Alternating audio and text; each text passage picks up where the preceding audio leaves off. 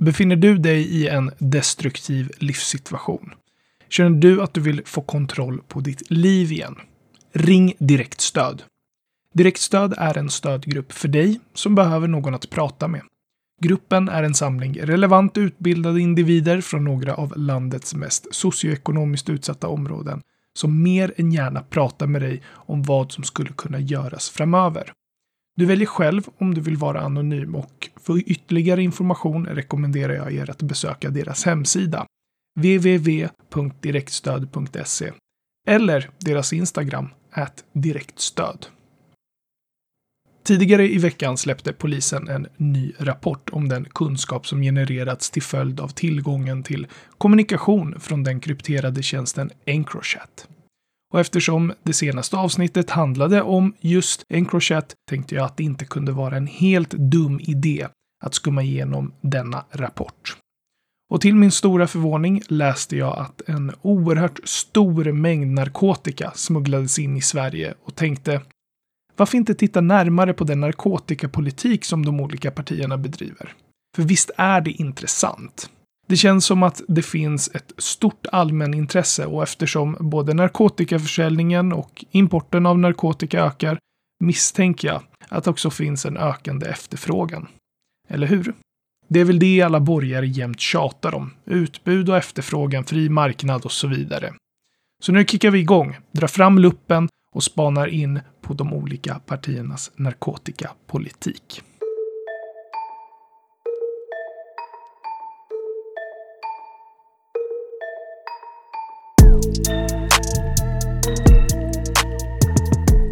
I rapporten Lärdomar av Encrochat analysprojekt Robinson sammanställs den kunskap som genererats till följd av tillgången till kommunikation från den krypterade tjänsten Encrochat. Rapporten beskriver främst den kriminella miljön kring aktörer med strategisk eller organisatorisk roll inom narkotikasmuggling eftersom det huvudsakligen är sådana aktörer som återfinns i materialet. Encromaterialet innehåller information om brottsplaner, om kriminella sammanslutningar och om relationer mellan kriminella aktörer. För att omhänderta informationen har underrättelseenheten vid Nationella operativa avdelningen, det vill säga NOA, och de regionala underrättelseenheterna genomfört ett nationellt analysprojekt. Projektet bedrevs i sju inriktningar. Nätverk, våld, narkotika, penningtvätt, vapen och sprängmedel, mc-relaterad brottslighet och otillåten påverkan. I rapporten redovisas resultaten av vardera analysprojekt i separata kapitel. Och rapportens avslutande kapitel summerar den bild av Encro-användarna som analysarbetet genererat samt redogör för ett antal övergripande samhällssårbarheter som framkommit inom ramen för arbetet. Encrochat-plattformen är till stor del ett sammansatt narkotikanätverk Encrochat-plattformen är till stor del ett sammansatt narkotikanätverk där de flesta når ut brett till personer med hög kriminell kapacitet. Detta medför att få personer på plattformen är oersättliga och det är tveksamt om insatser mot enskilda individer i detta skikt skulle inverka nämnvärt på den totala narkotikainförseln. Narkotikasmugglingen till Sverige bedrivs i en närmast industriell skala som troligtvis uppnår nivåer om över 100 ton årligen. Att omfattande införsel har kunnat bedrivas samtidigt som nationsgränserna varit stängda bekräftar att legal godstrafik, som varit undantagen restriktioner, används som transportsätt. Pengarna som omsätts och kostnaderna för narkotikainförseln uppnår troligen miljardbelopp årligen. Stora delar av brottspengarna som genereras i Sverige växlas till euro och förs utomlands för återinvestering i nya partier. Valutaväxling är en central funktion i smugglingskedjan. Narkotikan transiterar genom ett flertalet länder på vägen till den svenska narkotikamarknaden. Hasch från Marocko bedöms i huvudsak transporteras genom Spanien, Frankrike, Nederländerna, Tyskland och Danmark. Kokainet från Sydamerika bedöms främst transitera genom Nederländerna, Tyskland och Danmark. Marijuanan bedöms oftast tas in genom Frankrike, Nederländerna, Tyskland och Danmark och amfetamin främst då genom Tyskland och Danmark. De internationella aktörerna smugglar sedan narkotikan till Sverige, främst via Skåne, där Öresundsbron mellan Danmark och Sverige bedöms som den mest frekvent förekommande gränspassagen. Trafikflödet över Öresundsbron är omfattande och det faktum att de internationella aktörerna brukar detta flöde indikerar att de drar nytta av såväl det höga tempot som volymerna av fordon i syfte att reducera risken för upptäckt. Frekvent smuggling sker även via gränsövergångarna i Helsingborg och Trelleborg och i vissa fall sker det faktiskt också smuggling via gränsövergångarna i Göteborg och Stockholm. Narkotikan som smugglas till Sverige smugglas i regel med vägtransport, främst i lastbil, men smuggling sker även med personbil. Tillgången till krypterad kommunikation är avslutningsvis en förutsättning för snabb koordinering av våldsbrott och organisering av storskalig narkotikasmuggling. Kommunikationen påskyndar brottsförlopp och underlättar att knyta kontakter med nödvändig kompetens i brottskedjan, som man annars inte hade haft tillgång till. Även om insatsen mot Encrochat kan ha haft en avskräckande effekt fortgår sannolikt liknande kriminell kommunikation på andra krypterade plattformar. Stockholm, Malmö och Göteborg är de huvudsakliga mottagardestinationerna för den narkotikan som förs in i Sverige. I vissa fall är det fler än en stad slutdestination av det smugglade narkotikapartiet och i andra fall är det endast en stad som är mottagaren. Och den arbetskraft då som polisen lägger ner på narkotikaärenden har nästan tredubblats sedan 1990-talet fram till 2020. Om ni vill läsa rapporten i sin helhet så gör ni det på polisens hemsida eller bara googlar analysprojekt Robinson. Vad är då egentligen narkotika? Begreppet narkotika definieras i narkotikastrafflagen. Enligt paragraf 8 avses med narkotika de läkemedel eller hälsofarliga varor med euforiserande effekter eller beroendeframkallande egenskaper eller varor som med lätthet kan omvandlas till varor med sådana effekter eller egenskaper och som på sådan grund är föremål för kontroll enligt internationell överenskommelse som Sverige har biträtt. Eller av regeringen förklarat skola anses som narkotika enligt lagen. Jättekrångligt, eller hur?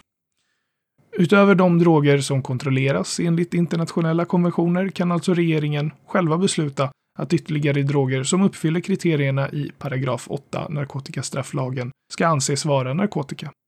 Samtliga droger som enligt paragraf 8 utgör narkotika finns i Läkemedelsverkets förteckningar över narkotika. Förteckning 1 innehåller sådana droger som normalt saknar legala användningsområden. Här finner vi exempelvis cannabis och heroin. Drogerna som tas upp i förteckningarna 2 till 4 kan användas i medicinskt syfte och exempel på sådana är amfetamin, kokain och metadon. Drogerna i förteckning 5 omfattas inte av de internationella konventionerna och kontrollen vid import och export är därför inte lika hård. 1 april 1999 ersattes begreppet starkt vanebildande med euforiserande effekter eller beroendeframkallande egenskaper. Man menade att det tidigare begreppet föranledde att nya ämnen på narkotikamarknaden under en övergångstid kunde falla utanför narkotikalagstiftningens tillämpningsområde. En ersättning av starkt vanebildande med beroendeframkallande innebär inte någon egentlig skillnad i betydelse, utan det var främst med tillägget euforiserande effekter som man syftade att fånga upp ämnen som enligt den gamla definitionen skulle ha fallit utanför lagens tillämpningsområde. Eftersom en drogs euforiserande effekter kan fastställas innan det kan klarläggas att den är beroendeframkallande menade man att det nya begreppet skulle medföra att fler droger skulle omfattas av narkotikalagstiftningen. Man kan ju självklart då fråga sig om den nyligen gjorda lagändringen egentligen har medverkat till ett förtydligande av definitionen till narkotikabegreppet. Sedan droganvändningen i Sverige blev olaglig 1988 har både narkotikaanvändningen i samhället ökat, liksom antalet som dör i drogöverdoser. Enligt EUs narkotikabyrå EMCDDA hade Sverige tidigare nästan högst överdosdödlighet i Europa. och landet har länge tillhört de länder i Europa där flest människor dör av droger. 2020 rapporterades det att narkotikadödligheten i Sverige låg på 81,5 döda per miljoner invånare och därmed den högsta i hela EU. De senaste åren har dock dödligheten sjunkit, vilket tros bero på minskad tillgång till exempelvis då syntetiska opioider, metadonbehandling samt sprututbyten. Marcus Heilig, som är professor i psykiatri vid Linköpings universitet och en av världens främsta experter på beroendesjukdomar, sa förra året att eh, straff inte hjälper mot beroende. Enligt Heilig har Sverige haft en unikt repressiv policy som har gjort att vi har förvärrat de grundläggande processer som gör att personer som går in i ett bruk där en minoritet utvecklar beroendeproblem blir allt mer marginaliserade och utstötta och allt svårare att få in i behandling precis när vi behöver uppnå det exakt omvända. Historiskt har Sverige även haft väldigt höga trösklar för att få någon form av narkotikaklassad behandling. Nämnde har också sagt att eget bruk borde avkriminaliseras och menade på att han hade en i stort sett enig profession och expertis bakom sig. Både Sveriges kommuner och regioner och Folkhälsomyndigheten vill utreda förbudet att ta droger. Socialminister Lena Hallengren ville i maj 2020 inte svara på hur hon och regeringen ställde sig till Folkhälsomyndighetens olika förslag. Ett uttalande som kom samtidigt som regeringen betonade vikten av att lyssna på samma myndighetsexpertis gällande coronaviruset. Men vad betyder egentligen narkotikapolitik och hur har den sett ut i Sverige historiskt sett? Narkotikapolitik handlar om kontroll av narkotika. Frågeställningar om vilka ämnen som ska vara klassificerade som narkotika och vilka narkotikarelaterade gärningar som ska vara kriminaliserade utgör huvudingredienserna i den narkotikapolitiska debatten. Och likt alla politiska debatter presenteras argument för och emot olika kriminalpolitiska alternativ som i sin tur medverkar till hur lagstiftningen utformas. Narkotikadebatten skulle kunna jämföras vid en dragkamp på den ena sidan står den restriktiva narkotikapolitiken och dess motståndare är den liberala narkotikapolitiken. När en av sidorna kommer över på motpartens sida vinner motståndaren och en ny lagreglering eller rättspraxis formas. Den svenska narkotikalagstiftningen har skärpts enormt de senaste årtionden och så även den politiska sida som har argumenterat för en restriktiv narkotikapolitik. Narkotikaproblemet är ett eh, relativt nytt samhällsproblem. Det var egentligen först i slutet av 1960-talet, i samband med Flower Power-rörelsen, som narkotikan började betraktas som ett samhällsproblem. Trots att många resurser har satts in för att få en lösning på problemet, eller i alla fall eh, för att se en nedgång, så har inte särskilt mycket fungerat i praktiken.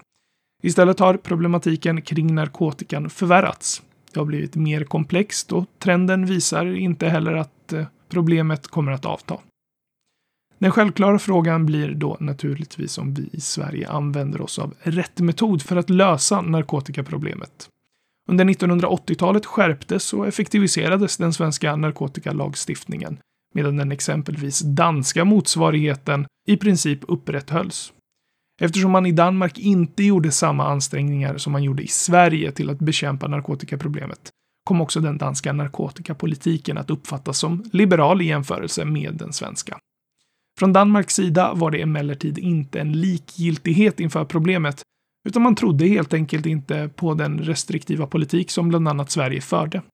De skillnader som framträdde under 1980-talet mellan svensk och dansk narkotikalagstiftning och rättspraxis existerar än idag och utgörs främst av de olika synsätten på mindre narkotikabrott som innehav för eget bruk och bruk av narkotika.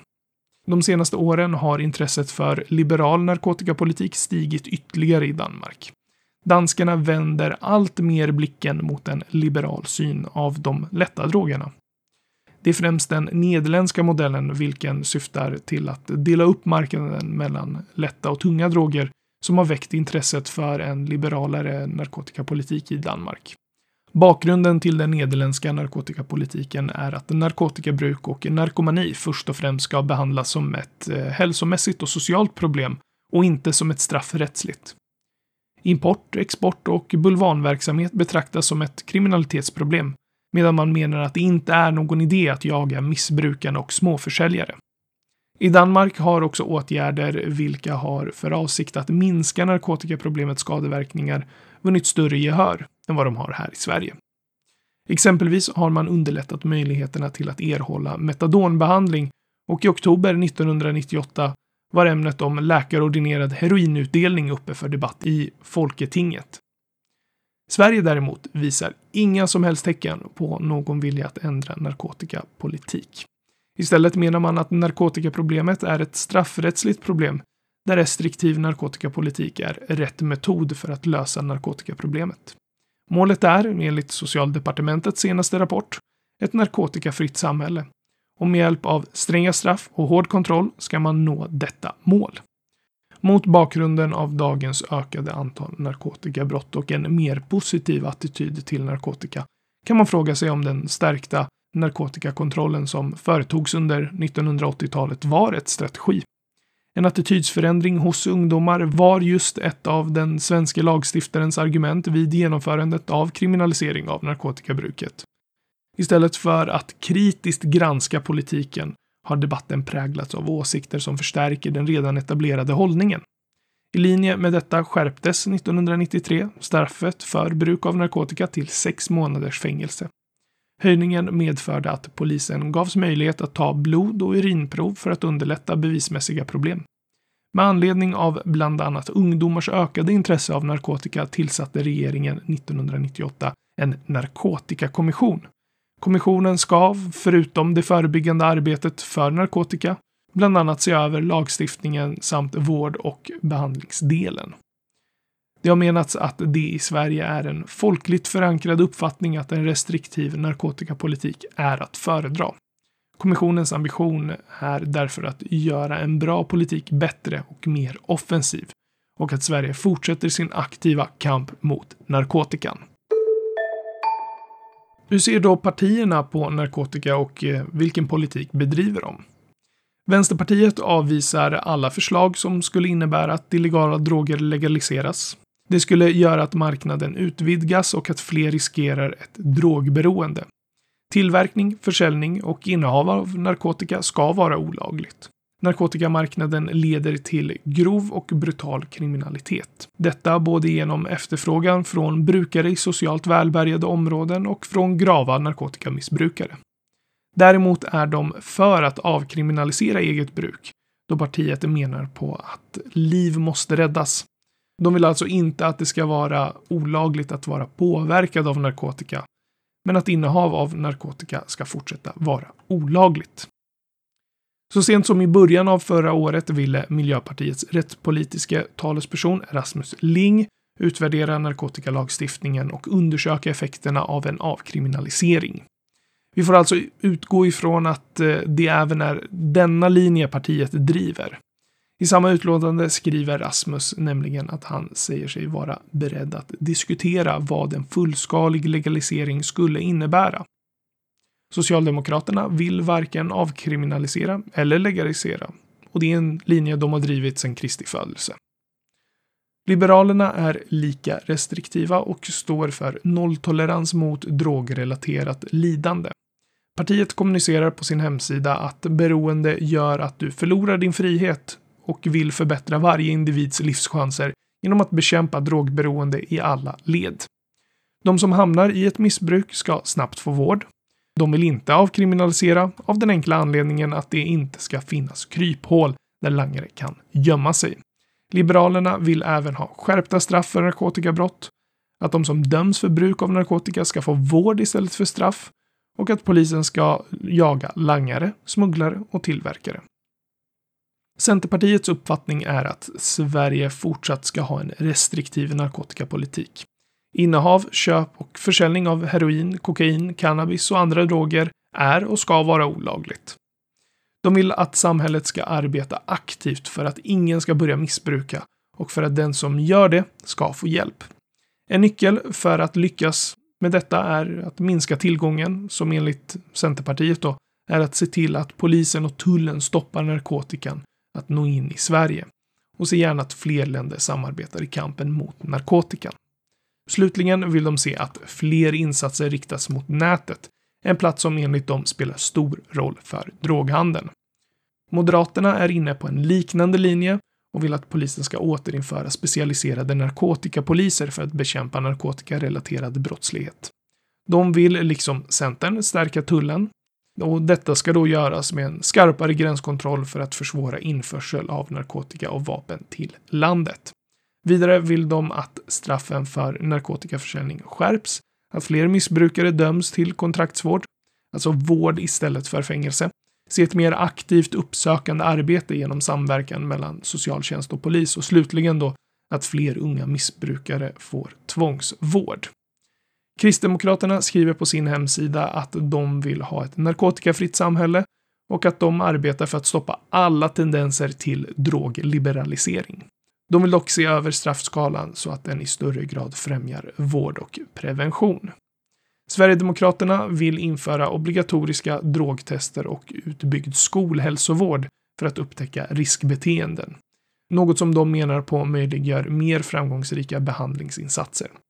Skolor ska tillåtas ingripa och samhället markera mot droger i högre grad än idag, så att grupptrycket ska minska på elever att testa sinnesförändrade substanser.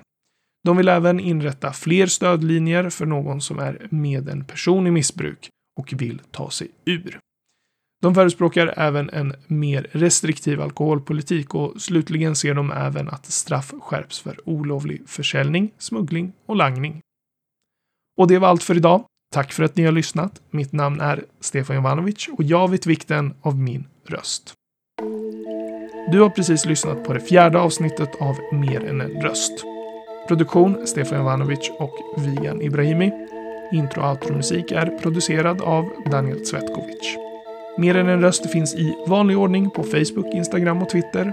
Glöm inte att följa oss både där och på diverse streamingtjänster. Och även jag som privatperson finns främst på Instagram och Twitter på stfnjvnvc. Och vill du mejla mig så gör du det på stefan.meranenrost.se. Ta hand om er där ute och glöm inte att er röst är viktig.